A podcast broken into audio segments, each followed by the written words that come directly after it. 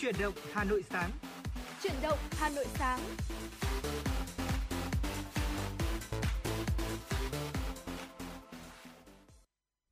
Xin kính chào quý vị và các bạn. Quang Minh cùng Phương Nga rất vui được gặp lại quý vị và các bạn trong khung giờ quen thuộc của chương trình Chuyển động Hà Nội sáng từ 6 giờ 30 đến 7 giờ 30 phát sóng trên FM tần số 96 MHz của Đài Phát thanh và Truyền hình Hà Nội. Chương trình thì cũng đang được phát trực tuyến trên trang web hanoitv.vn. Xin được chào buổi sáng các quý vị thính giả của chúng tôi. Và thưa quý vị, như thường lệ thì trong khung giờ quen thuộc của chương trình Chuyển động sáng thì Phương Nga cùng với Quang Minh ngày hôm nay sẽ tiếp tục cập nhật tới cho quý vị những thông tin, những nội dung hấp dẫn cũng như là những câu chuyện đẹp trong thời à, kỳ dịch Covid như thế này. Và bên cạnh đó thì ngày hôm nay cũng là ngày à, các à, thí sinh ờ, thi cuộc thi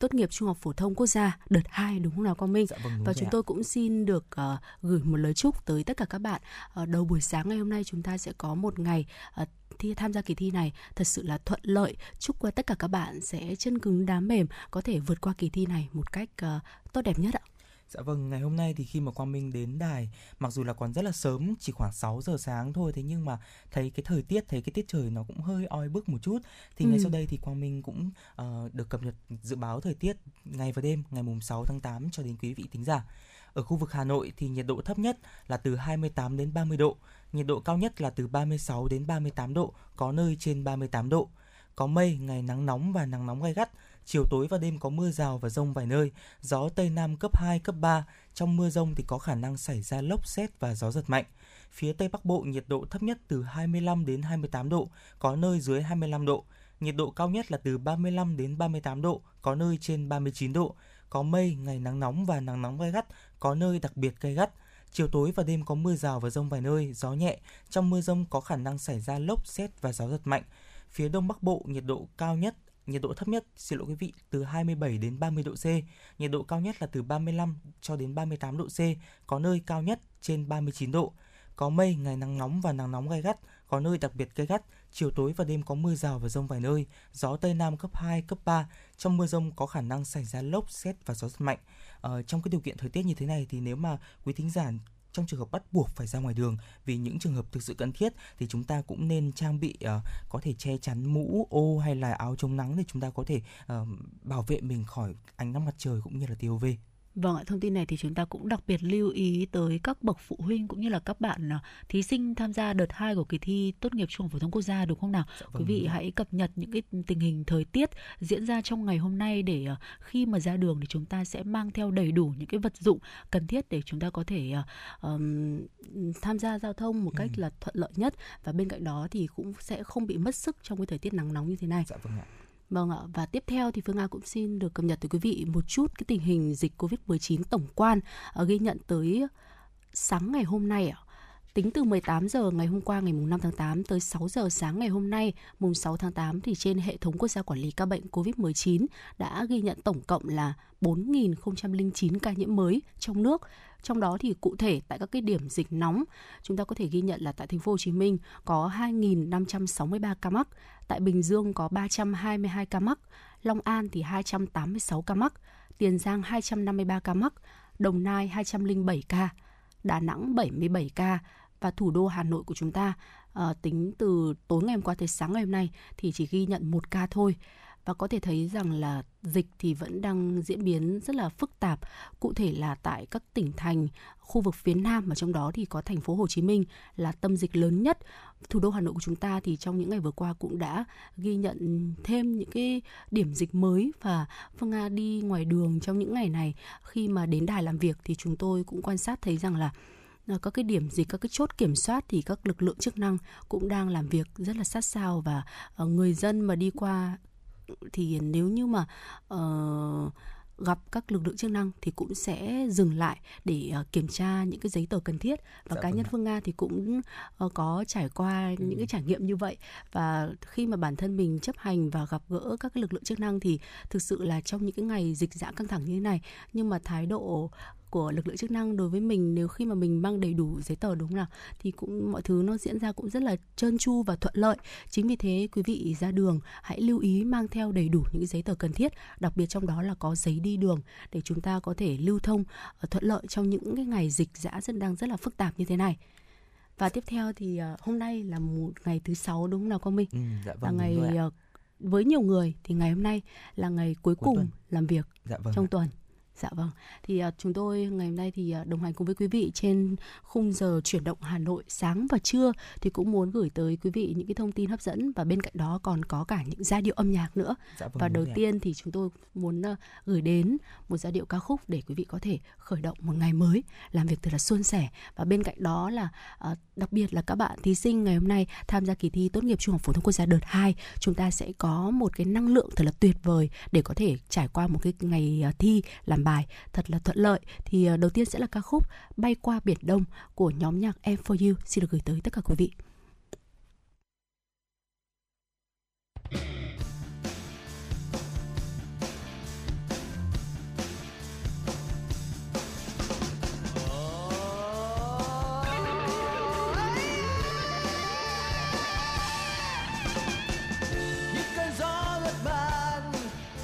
Ngoài kia biển đen sóng vỗ những cơn mưa âm thầm ướt đôi bờ vai. Những chiến sĩ biên thủy ngày đêm ghim chặt tay súng sâu sắc một lòng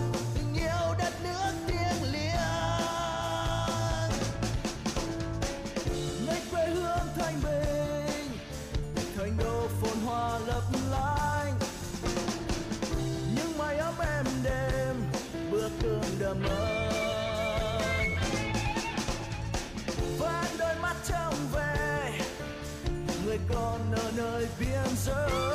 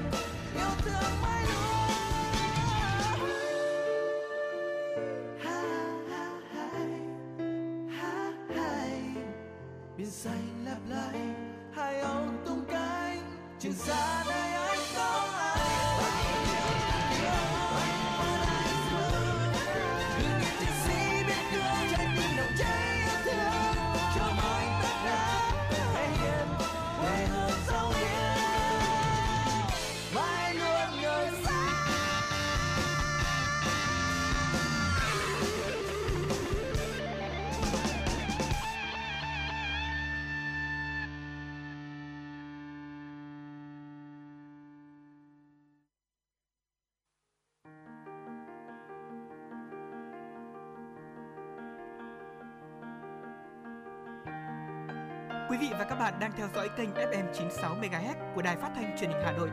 Hãy giữ sóng và tương tác với chúng tôi theo số điện thoại 024 3773 6688. FM 96 đồng hành trên mọi nẻo đường.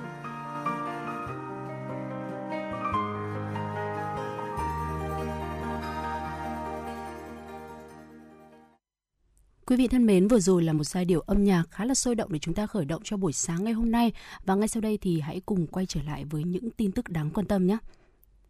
Ủy ban nhân dân thành phố Hà Nội ban hành văn bản về tập trung thực hiện các nhiệm vụ trọng tâm trong tháng 8 và các tháng cuối năm nay. Ủy ban nhân dân thành phố yêu cầu giám đốc, thủ trưởng các sở ban ngành, chủ tịch Ủy ban nhân dân các quận huyện thị xã tiếp tục nêu cao tinh thần đoàn kết, triển khai quyết đoán, linh hoạt các giải pháp quyết tâm chiến đấu, chiến thắng dịch bệnh, đồng thời tận dụng thời cơ bứt tốc phát triển kinh tế, đảm bảo an sinh xã hội. Khi tình hình dịch ổn định, không phát sinh thêm ca nhiễm mới, cần canh gác thật chặt, bảo vệ vững chắc thủ đô, giữ vững thành quả chống dịch, hạn chế tối đa sơ hở để dịch bệnh xâm nhập thành phố các trường hợp về từ Hà Nội, từ vùng có dịch phải được giả soát, quản lý theo từng địa bàn, đồng thời theo dõi chặt chẽ, hướng dẫn khai báo cách ly y tế theo đúng quy định. Công an thành phố tiếp tục triển khai gia quân kiểm soát việc chấp hành giãn cách xã hội, duy trì các chốt kiểm soát 100% phương tiện ra vào thành phố tại các cửa ngõ lớn, đường nhánh, đường mòn, lối mở, bến đỏ ngang, bến thủy nội địa, phối hợp với Ủy ban nhân dân các quận huyện thị xã kiểm tra, đôn đốc các đơn vị, cá nhân thực hiện tốt chỉ đạo của Ủy ban nhân dân thành phố tại văn bản về thống nhất mẫu giấy tờ sử dụng cho một số đối tượng đủ điều kiện lưu thông trên địa bàn thành phố trong thời gian giãn cách xã hội, xử phạt nghiêm những trường hợp vi phạm nếu có theo quy định. Thưa quý vị và các bạn, mới đây Phó Chủ tịch Ủy ban nhân dân thành phố Hà Nội Hà Minh Hải yêu cầu khẩn trương giả soát, thống nhất tham mưu, báo cáo Ủy ban nhân dân thành phố triển khai chủ trương giảm giá nước sinh hoạt trên địa bàn thành phố trước ngày 10 tháng 8. Đại diện Sở Xây dựng cho biết, đơn vị đang chỉ đạo các công ty cấp nước ra soát, thống nhất với Sở Tài chính chủ trì để triển khai điều chỉnh giá nước sinh hoạt theo chỉ đạo của Ủy ban nhân dân thành phố Hà Nội. Trước đó, Văn phòng Ủy ban nhân dân thành phố Hà Nội vào ngày 3 tháng 8 có văn bản số 8168 về việc triển khai ý kiến chỉ đạo của Phó Chủ Phó Thủ tướng Chính phủ Lê Minh Khái về việc điều chỉnh giảm giá nước sinh hoạt, tiền sử dụng nước sinh nước sạch sinh hoạt để hỗ trợ cho người dân bị ảnh hưởng bởi dịch Covid-19 để hỗ trợ giảm bớt khó khăn cho người dân và các đối tượng bị ảnh hưởng trong bối cảnh đại dịch Covid-19 đang diễn biến hết sức phức tạp. Ngày mùng 8 ngày mùng 1 tháng 8 vừa qua, Phó Thủ tướng Chính phủ Lê Minh Khái yêu cầu Chủ tịch Ủy ban nhân dân tỉnh, thành phố trực thuộc trung ương theo thẩm quyền và quy định của pháp luật khẩn trương xem xét thực hiện điều chỉnh giảm giá nước sinh hoạt, tiền sử dụng nước sạch sinh hoạt hỗ trợ cho người dân và các đối tượng sử dụng nước sạch sinh hoạt bị ảnh hưởng bởi dịch COVID-19, nhất là tại các tỉnh, thành phố trực thuộc trung ương, các quận, huyện, thành phố trực thuộc tỉnh, thành phố đang thực hiện giãn cách xã hội theo chỉ thị số 16 vào ngày 31 tháng 3 năm 2020 của Thủ tướng Chính phủ.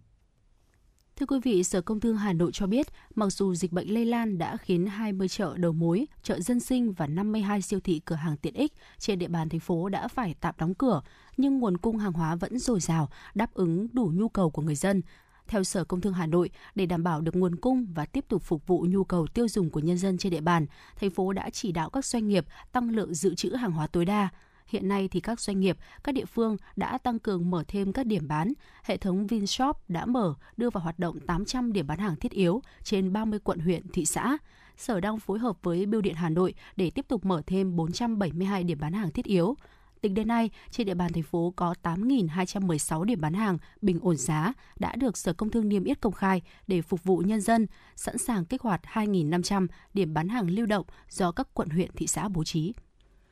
Trong một vài ngày đầu thực hiện giãn cách xã hội, việc lập các chốt tại các tuyến phố lớn Hà Nội đã xảy ra tình trạng ùn tắc tại một số điểm. Trước tình trạng đó, Công an thành phố Hà Nội đã kiến nghị ban chỉ đạo phòng chống dịch thành phố không nên tập trung chốt các tuyến ở đường chính, các đường giáp danh giữa các quận với nhau dễ gây ùn tắc. Thay vào đó cần tập trung chốt tại các ngõ nhỏ, vùng phong tỏa và vùng cách ly tập trung có F0. Chốt kiểm soát thực lập tại các con ngõ nhỏ dẫn vào khu dân cư, tổ dân phố, bất kể người nào ra vào đều phải xuất trình giấy đi đường hợp lệ, nếu không sẽ buộc phải quay đầu. Do lượng cư dân đi lại qua các chốt này không quá lớn nên tình trạng ùn tắc đã không xảy ra ngay tại khung giờ cao điểm.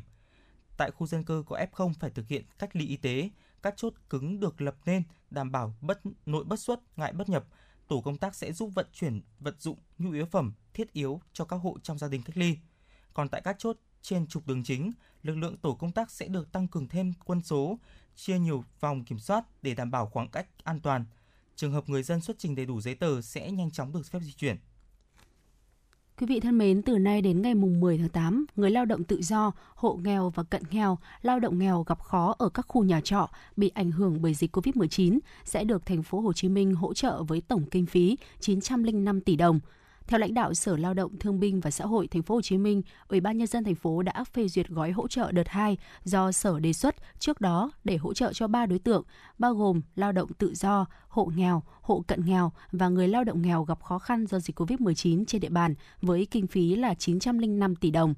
Theo lãnh đạo Sở Lao động Thương binh và Xã hội Thành phố Hồ Chí Minh, việc hỗ trợ đợt này cần phải kịp thời bởi người dân đang trong lúc khó khăn. Do đó, Ủy ban nhân dân thành phố đã chỉ đạo các địa phương triển khai cho các phường xã, ấp, khu phố phải đến từng nhà trọ, nhà dân để trao tiền hỗ trợ. Việc trao tiền phải thực hiện trong ngày hôm nay đến hết ngày 10 tháng 8, không được chậm trễ. Thưa quý vị và các bạn, để đảm bảo chất lượng của vaccine, Sở Y tế thành phố Hồ Chí Minh chỉ đạo các đơn vị tiêm chủng phải nhanh chóng tiêm hết số lượng Pfizer và Moderna đã được cấp phát trước ngày 8 tháng 8. Chiến dịch tiêm chủng trên địa bàn thành phố đang được đẩy nhanh tiến độ để sớm đạt miễn dịch cộng đồng. Thành phố Hồ Chí Minh được Bộ Y tế cấp vaccine Pfizer đợt 8 vào ngày 12 tháng 7 với gần 55.000 liều và vaccine Moderna đợt 11 ngày 12 tháng 7 với 2.000 với 235.200 liều. Trước đó thì bác sĩ Nguyễn Hoài Nam, Phó Giám đốc Sở Y tế Thành phố Hồ Chí Minh đã ký văn bản khẩn gửi đến Ủy ban nhân dân, Trung tâm Y tế, Phòng Y tế thành phố Thủ Đức và các quận huyện, Trung tâm Kiểm soát bệnh tật thành phố, các bệnh viện trực thuộc bộ, ngành, công lập và ngoài công lập về việc khẩn trương tiêm vaccine của Pfizer và Moderna. Theo đó thì thực hiện kế hoạch của Ban chỉ đạo phòng chống dịch COVID-19 về tổ chức tiêm chủng vaccine phòng COVID-19 đợt 5 tại thành phố Hồ Chí Minh, Sở Y tế đã phân bổ vaccine của Pfizer và Moderna đến các đơn vị để tiêm cho các nhóm đối tượng theo quy định. À, quý vị thân mến, tính tới thời điểm này thì ờ, đợt bùng phát lần thứ tư của dịch Covid-19 tại Việt Nam ta thì có lẽ là đã bước sang tháng thứ ba đúng không Quang Minh? Dạ vâng đúng rồi ạ. Vâng Chúng ạ. ta bắt đầu từ ngày 27 tháng 4. Vâng. Dạ vâng. Vâng ạ. Và chúng ta thì không tháng thứ tư đấy ạ. Vâng. Bước sang tháng thứ tư. Ừ. Vâng, xin lỗi quý vị. Chính xác là chúng ta đã bước sang ờ, tháng thứ tư của đợt ờ, bùng phát thứ tư của dịch Covid-19 tại Việt Nam và có thể thấy là cái đợt dịch lần này là cái giai đoạn có lẽ là khó khăn nhất kể từ lần đầu tiên mà dịch bùng phát tại nước ta cho tới thời điểm hiện tại và không thể phủ nhận được những cái công sức đóng góp của lực lượng y bác sĩ, chiến sĩ tuyến đầu trong cái công tác phòng chống dịch và bên cạnh đó thì chúng ta cũng không thể nào bỏ qua được những cái đóng góp, những cái công sức đã bỏ ra của các tình nguyện viên Ừ. đúng không nào? Dạ vâng. Họ là thành phần không hề bắt buộc phải tham gia trong cái công tác phòng chống dịch. Họ là những người ờ, thuộc mọi ngành nghề. Tuy nhiên thì nhân cái giai đoạn này họ đã bỏ ra Ờ, một công sức, một chút công sức của mình tham gia tình nguyện vào cái công tác phòng chống dịch để đảm bảo cho chúng ta một cái tương lai dịch Covid-19 sớm được đẩy lùi. Và ngày hôm nay thì chúng tôi cũng muốn chia sẻ tới quý vị những cái chia sẻ của họ, những người tình nguyện viên trong cái công tác phòng chống dịch. Ở thời điểm hiện tại thì đã trải qua khá là lâu rồi, mấy tháng chống dịch rồi. Và có người thì thực sự là đúng là mấy tháng như thế. Mấy tháng dịch diễn ra thì cũng là mấy tháng họ chưa có được về nhà để thăm người thân, gia đình của mình. Và mới đây thì ờ, trên tiktok, mạng xã hội ờ, chia sẻ những cái clip thì chúng tôi cũng đã có ghi nhận một cái clip là phỏng vấn lại những cái tâm tư chia sẻ của họ về cái mong muốn ờ, gần nhất trong cái đợt dịch như thế này thì thực sự là có những cái mong muốn nó cũng rất là gần gũi và giản dị thôi thì ngay sau đây chúng tôi xin được chia sẻ tới quý vị và nói đến tình nguyện viên Quang Minh chắc là cũng có biết đến đúng không Dạ là vâng. có một số những lực lượng nghệ sĩ Ừ. họ cũng đã tham gia trong cái công tác tình nguyện chống dịch và phục vụ cho những cái người trong cái cụm ờ, cách ly tại thành phố Hồ Chí Minh Ừ, dạ để vâng, có thể có thêm cái ờ, đời sống tinh, thần, dạ vâng. văn hóa nó được ờ, phong phú và bớt ờ, nhàm chán trong những ngày cách ly chống dịch và có thêm những cái động lực để có thể chiến đấu với lại bệnh tật thì ờ, trong đó thì có một cái tác phẩm ờ, được biểu diễn trong cái hoàn cảnh rất là đặc biệt của nghệ sĩ saxophone Trần Mạnh Tuấn Vâng ạ, đúng rồi. Và ngay sau đây thì chúng tôi cũng muốn uh, có Phương Nga cùng với Quang Minh cũng muốn là được trò chuyện với quý vị về cái nội dung này trên cái nền nhạc. Cái tác phẩm hết sức là đặc biệt này được uh, biểu diễn ở một cái sân khấu có lẽ là từ trước đến nay đây là lần đầu tiên. Uhm, khán giả thì là những uh, người đang tham gia trong cái khu vực cách ly. Vâng và có thể thấy rằng là ừ, tất cả những cái tác phẩm, tất cả những cái màn trình diễn của những nghệ sĩ được gọi là uh, tôi cũng có nghe cái phần phỏng vấn của nghệ sĩ Trần Mạnh Tuấn này hay là ca sĩ Thu Minh hay là ca sĩ Tóc Tiên thì họ cũng đều chia sẻ rằng là uh, đây có lẽ là những cái màn biểu diễn mà đặc biệt nhất cái cuộc đời làm âm nhạc của họ Ừ. khi mà um, rõ ràng là những cái khán giả của họ thì đứng từ rất là cao ở trên những cái khu vực cách ly và họ cũng không phải là mặc những cái bộ ờ, trang phục biểu diễn quá là lộng lẫy hay là hào nhoáng như là mọi khi chúng ta thường thấy họ ở trên sân khấu hay là trên màn ảnh nhỏ mà trên người họ thì lại là những cái bộ ờ, quần áo trang phục bảo hộ phải không ạ? Thì có Đúng lẽ là đó là những cái mà ờ, những nghệ sĩ những cái điều đó của nghệ sĩ thì giúp cho những cái bệnh nhân của chúng ta có thêm cái sức khỏe tinh thần để chúng ta có thể vượt qua được dịch bệnh. Vâng ạ, quay trở lại ờ, những cái chia sẻ mà tình nguyện viên những ờ, họ đã chia sẻ trong những cái ngày này liên quan tới những cái mong ước của họ ờ, khi mà hết dịch. Thực ra chúng ta thì ờ, dịch giã như này đúng là ai trong ờ, chúng ta cũng sẽ có những cái mong ước để mà được thực hiện. Ờ, sau khi mà hết dịch có lẽ là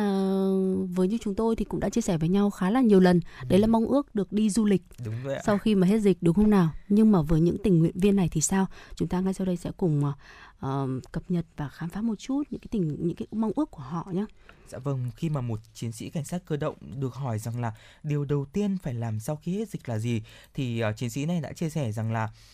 giờ đây chỉ cần được về với gia đình thôi đã là điều hạnh phúc rồi.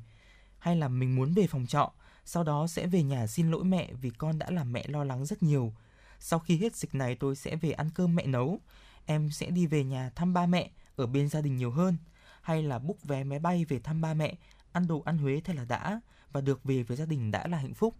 có lẽ ờ, những cái ước mơ ngày bình thường ờ, tưởng chừng là rất là đơn giản tưởng chừng là rất là uh, bình thường. Thế nhưng mà ở trong cái thời điểm mà chúng ta đang giãn cách xã hội chúng ta đang trải qua cái dịch bệnh covid 19 thì những cái ước mơ đó lại trở nên uh, rất là ý nghĩa rất là lớn lao phải không ạ?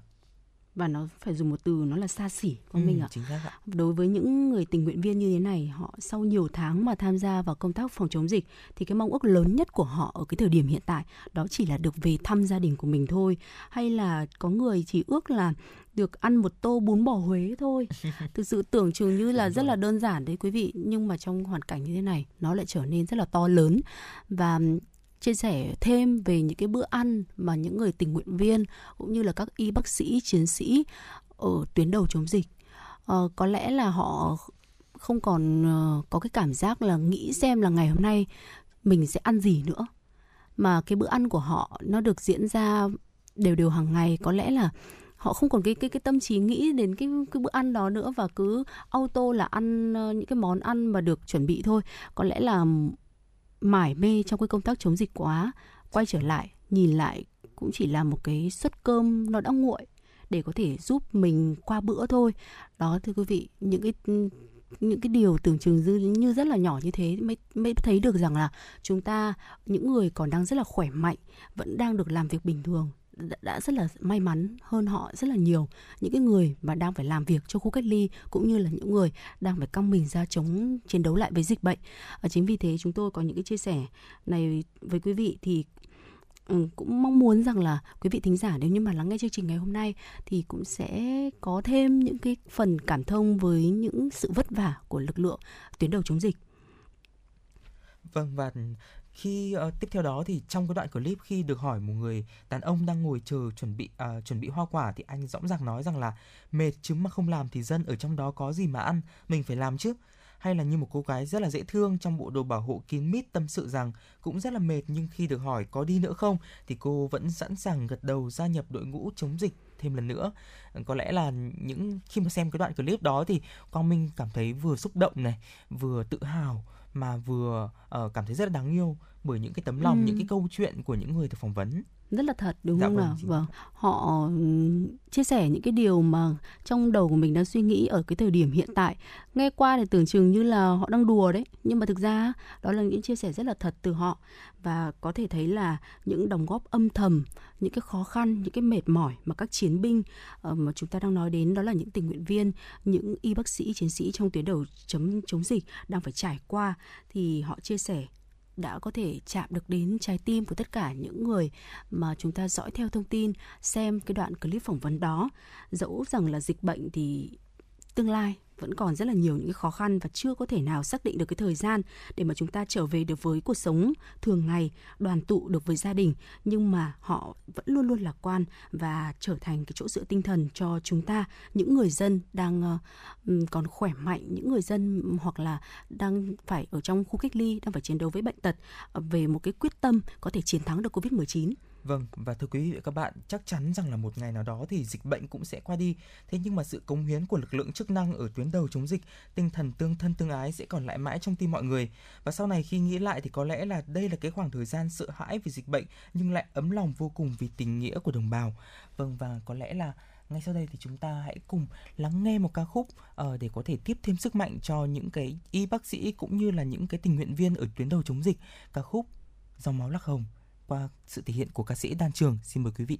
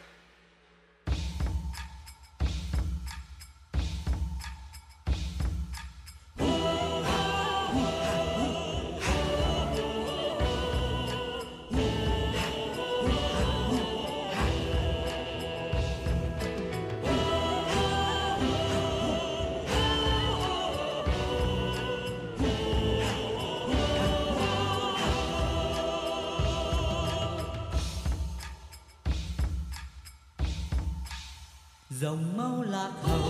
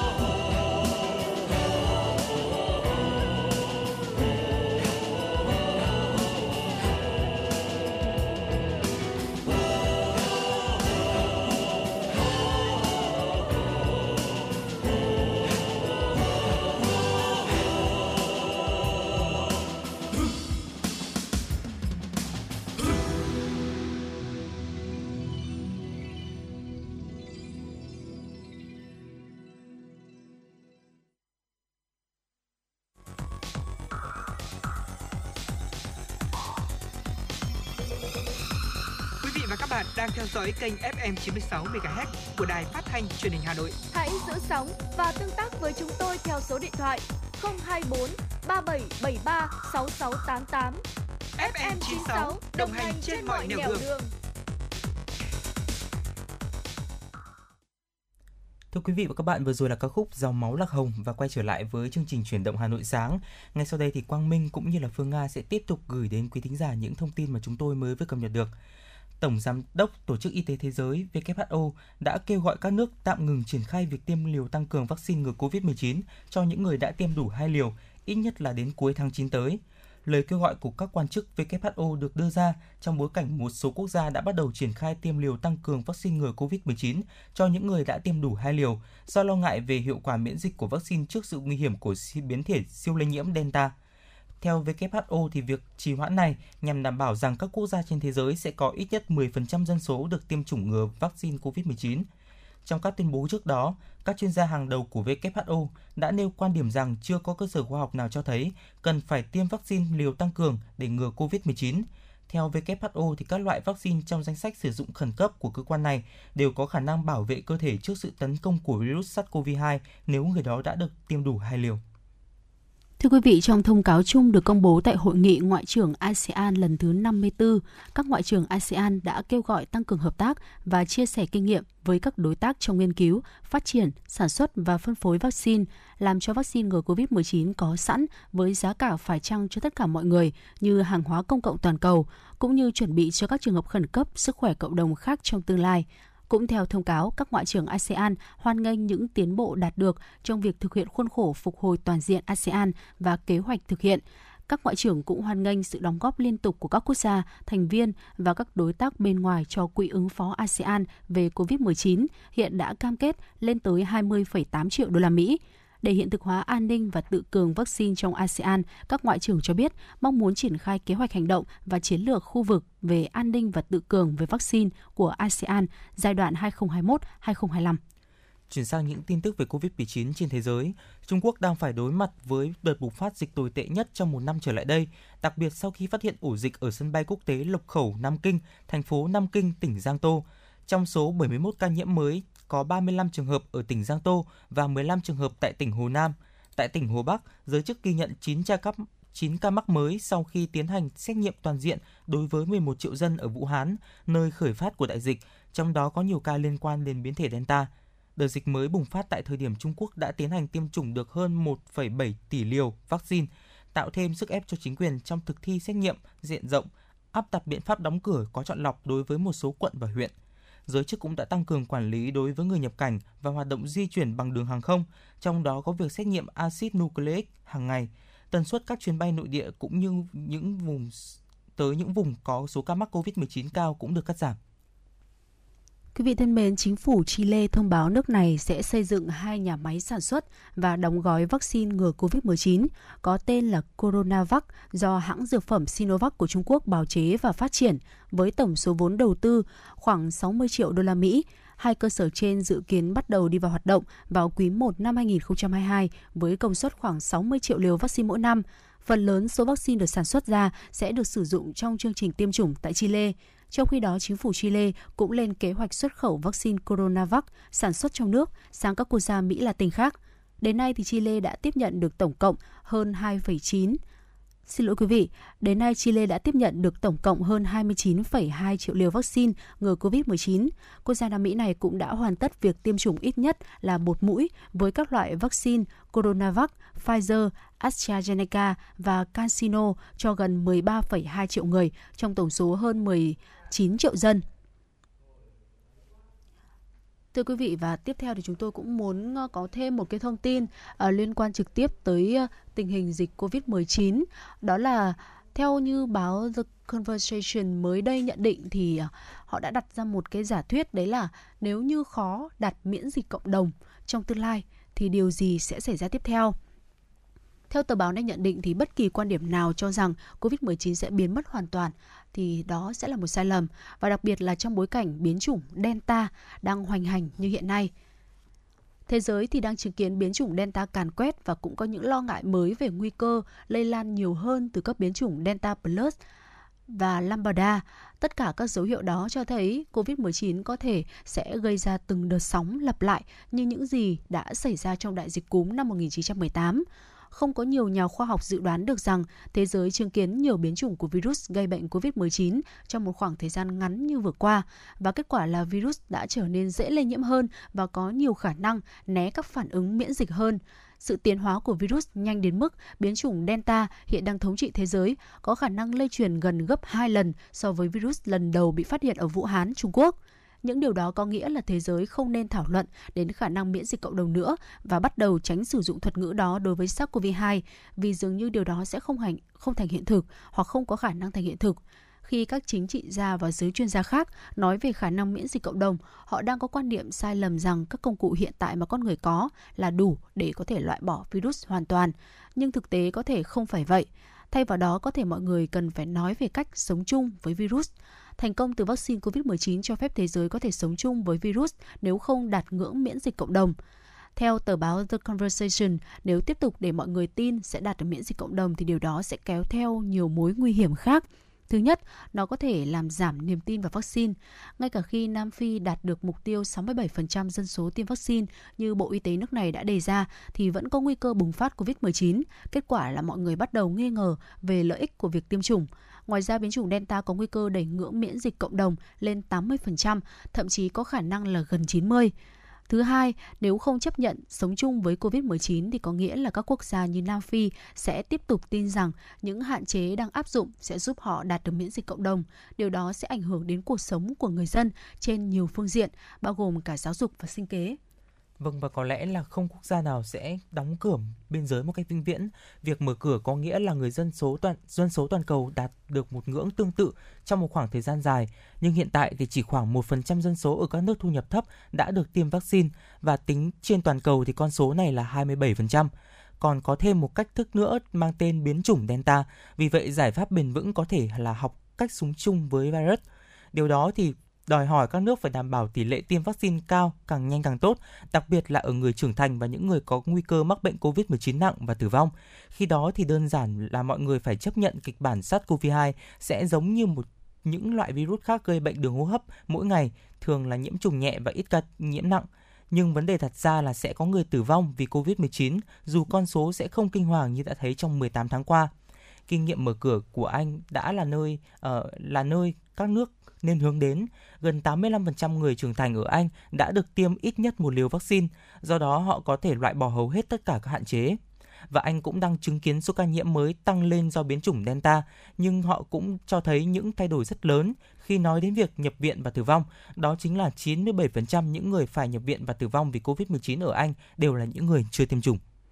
Vâng, vừa rồi thì chúng tôi đã gửi tới quý vị một cái giả thuyết, một cái phân tích của tờ báo The Conversation liên quan tới cái tương lai tình hình dịch Covid-19 và qua đó thì chúng ta cũng có thể thấy được rằng là tờ báo này vẫn đề cao cái vai trò của việc tiêm vaccine đúng không nào? Dạ, vâng. Và ở Việt Nam chúng ta thì uh, hiện tại thì uh, việc tiêm vaccine cũng đang dần được phủ rộng hơn và một điều đáng mừng đó là cái quyết sách từ phía chính phủ đó là tất cả người dân ừ. ở Việt Nam chúng ta sẽ được tiêm vaccine miễn, miễn phí. phí. Vâng, đó là một điều rất là đáng mừng với lại uh, toàn dân chúng ta và hiện tại thì vaccine vẫn đang ưu tiên cho những cái điểm dịch nóng uh, cụ thể là thành phố Hồ Chí Minh. Tuy nhiên thì ở Hà Nội cũng như là một số các địa phương khác thì uh, chính quyền cũng đang uh, rất là khẩn trương trong cái việc là phổ rộng vaccine tới toàn dân. Chính vì thế là quý vị chúng ta uh, hãy cứ uh, yên tâm rằng là trong một cái tương lai gần nhất thì chúng ta cũng sẽ được tiêm vaccine để mà có thể uh, có một cái thể trạng uh, tốt nhất để có thể đương đầu với lại virus SARS-CoV-2.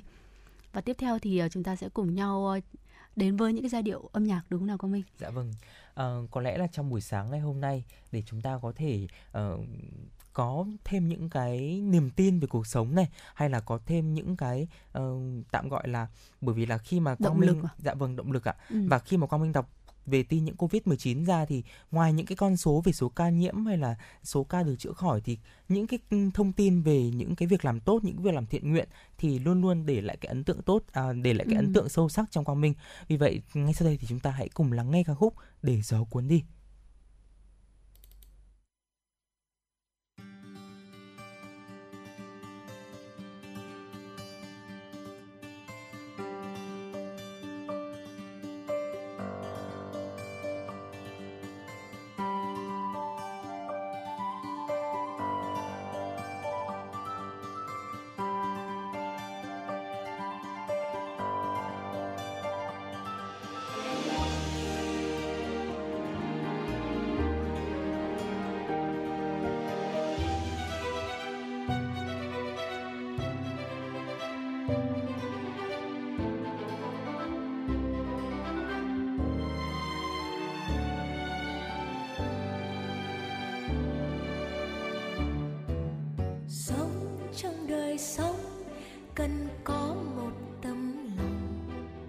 Để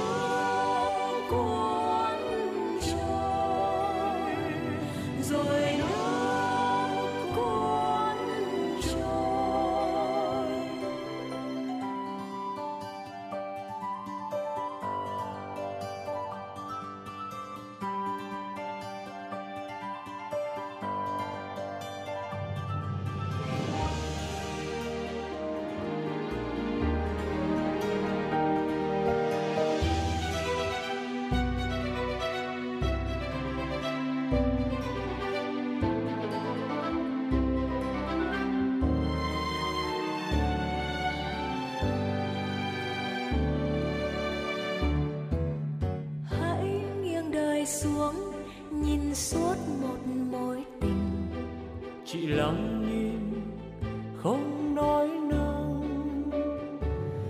để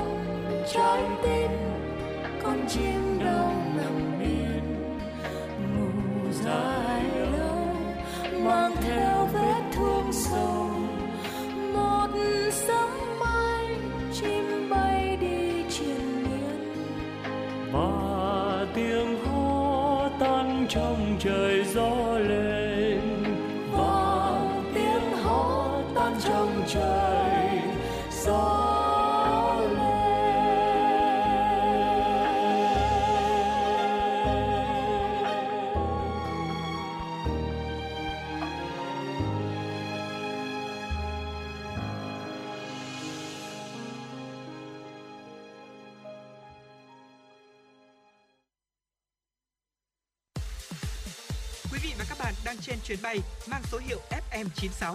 Hãy thư giãn, chúng tôi sẽ cùng bạn trên mọi cung đường. Hãy giữ sóng và tương tác với chúng tôi theo số điện thoại 024 3773 6688. Thưa quý vị, hãy cùng với Phương Nga và Quang Minh tiếp tục cập nhật những ờ, thông tin ờ, nóng hổi mà chúng tôi vừa cập nhật. Hội đồng Nhân dân thành phố Hà Nội vừa có thông báo điều chỉnh thời gian tổ chức và chương trình kỳ họp thứ hai Hội đồng Nhân dân thành phố khóa 16, nhiệm kỳ 2021-2026. Theo đó, kỳ họp thứ hai Hội đồng Nhân dân thành phố Hà Nội dự kiến sẽ được tổ chức từ ngày 23 tới ngày 25 tháng 8 năm 2021. Tùy theo tình hình diễn biến của dịch sẽ có điều chỉnh cho phù hợp. Trước đó thì vào ngày 19 tháng 7 vừa qua, Hội đồng nhân dân thành phố Hà Nội đã gửi đến các đại biểu giấy triệu tập kỳ họp thứ hai dự kiến diễn ra từ ngày 9 tới ngày 11 tháng 8. Cùng lúc do tình hình dịch bệnh diễn biến phức tạp, Hà Nội thực hiện giãn cách xã hội toàn thành phố nên ngày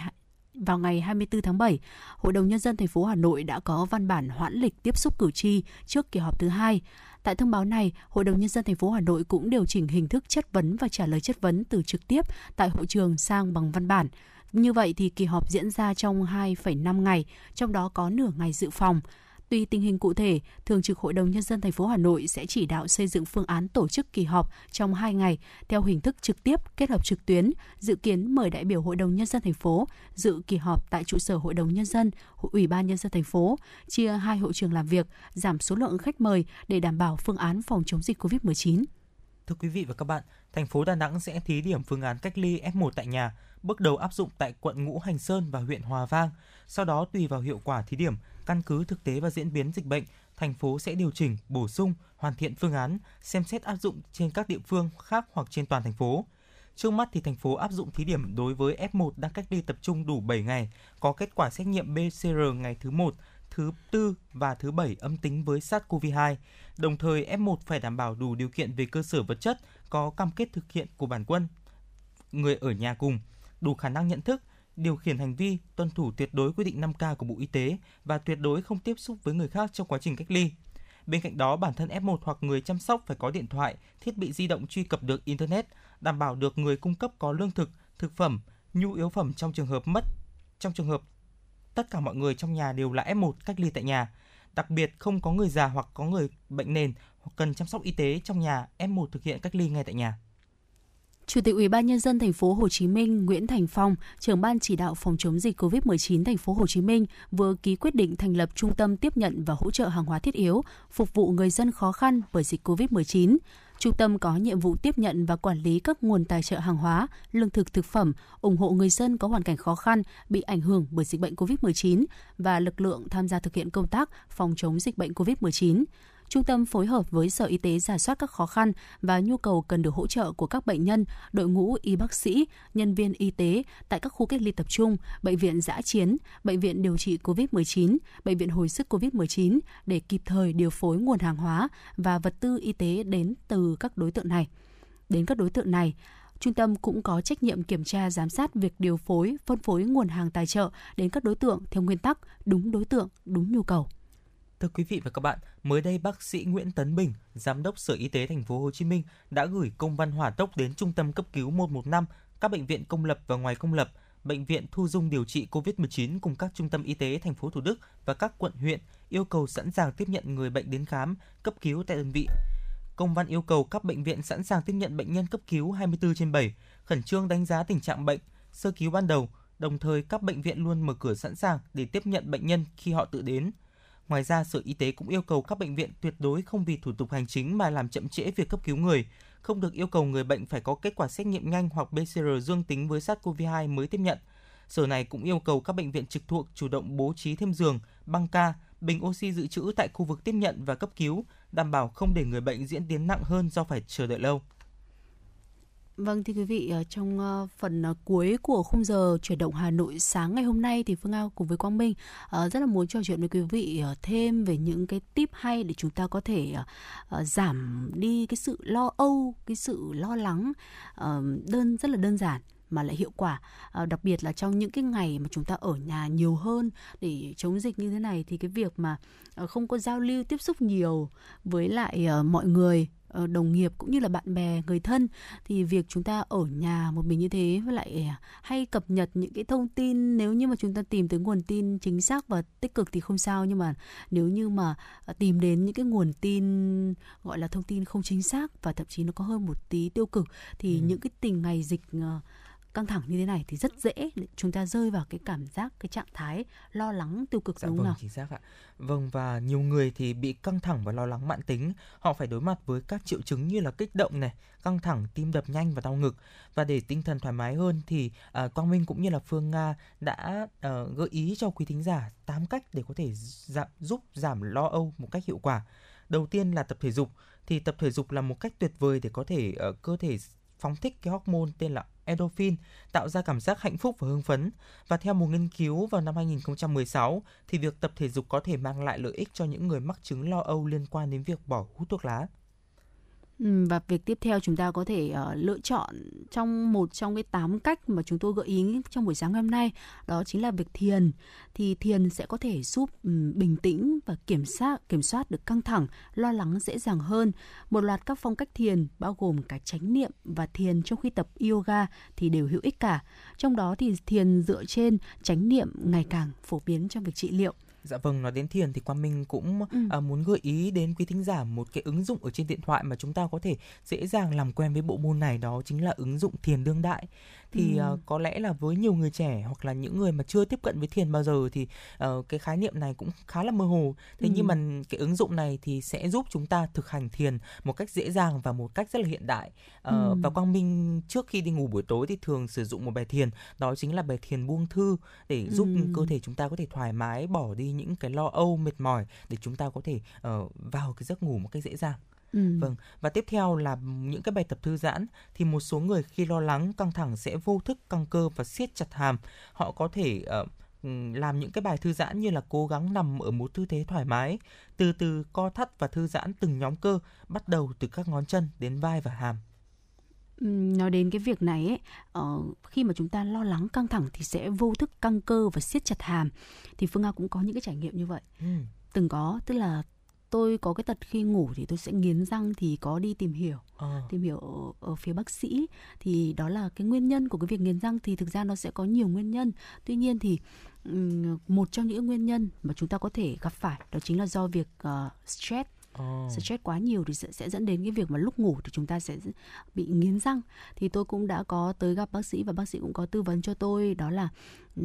bên cạnh một số những cái phương pháp uh, khác để có thể giảm thiểu cái việc nghiến răng uh, từ cái tác động vật lý thì có thêm một cái lưu ý từ bác sĩ đối với bản thân mình đó chính là cần phải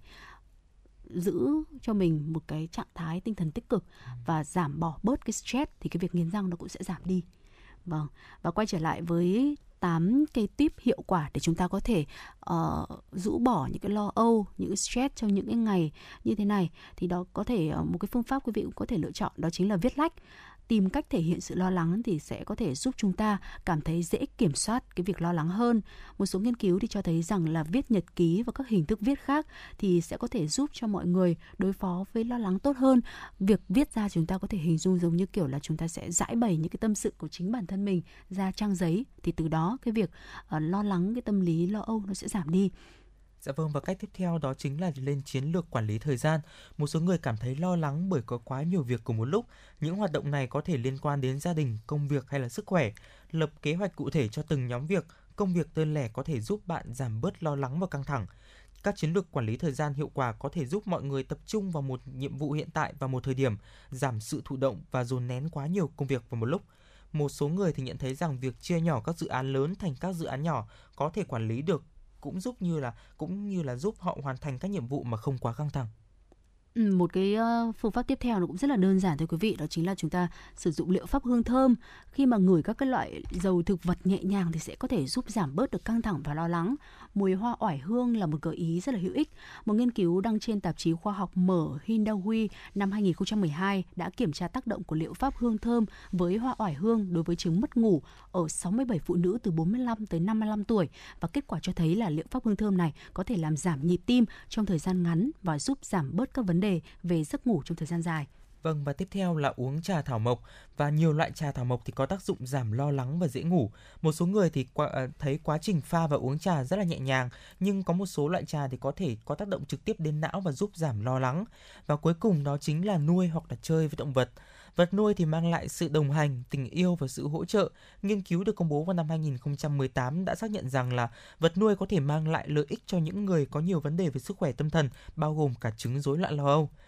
Vâng và thưa quý vị thính giả thân mến, à, một tiếng của chương trình của chuyển động Hà Nội sáng đã trôi qua. Quý vị và các bạn hãy ghi nhớ số điện thoại nóng của FM 96 MHz Đài Phát thanh và Truyền hình Hà Nội đó là 024 3773 6688. Quý vị và các bạn có vấn đề quan tâm cần chia sẻ hoặc có mong muốn được gửi tặng bạn bè người thân một ca khúc yêu thích, một lời nhắn gửi yêu thương thì hãy tương tác với chúng tôi qua số điện thoại đó là 024 3773 6688 hoặc là fanpage chuyển động Hà Nội FM 96 của chương trình. Vâng, và còn bây giờ thì Phương Nga cùng với Quang Minh uh, đành phải nói lời chia tay với quý vị trong khung giờ chuyển động Hà Nội sáng và đừng quên rằng là chúng ta sẽ có hẹn với nhau trong khung giờ chuyển động Hà Nội trưa từ 10 giờ tới 12 giờ quý vị nhé.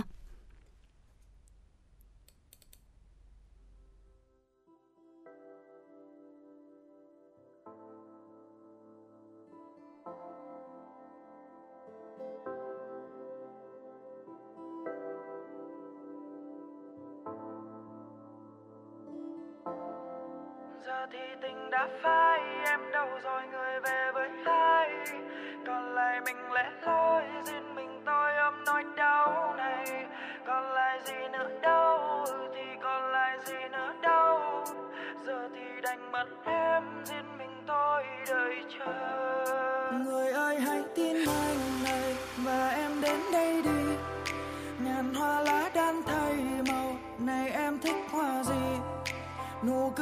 thanh xuân ngời, người làm sao xuyến tim anh? Tình anh sẽ không phai mờ vì anh đã trao dành. Một ngày một ngày hà bông đang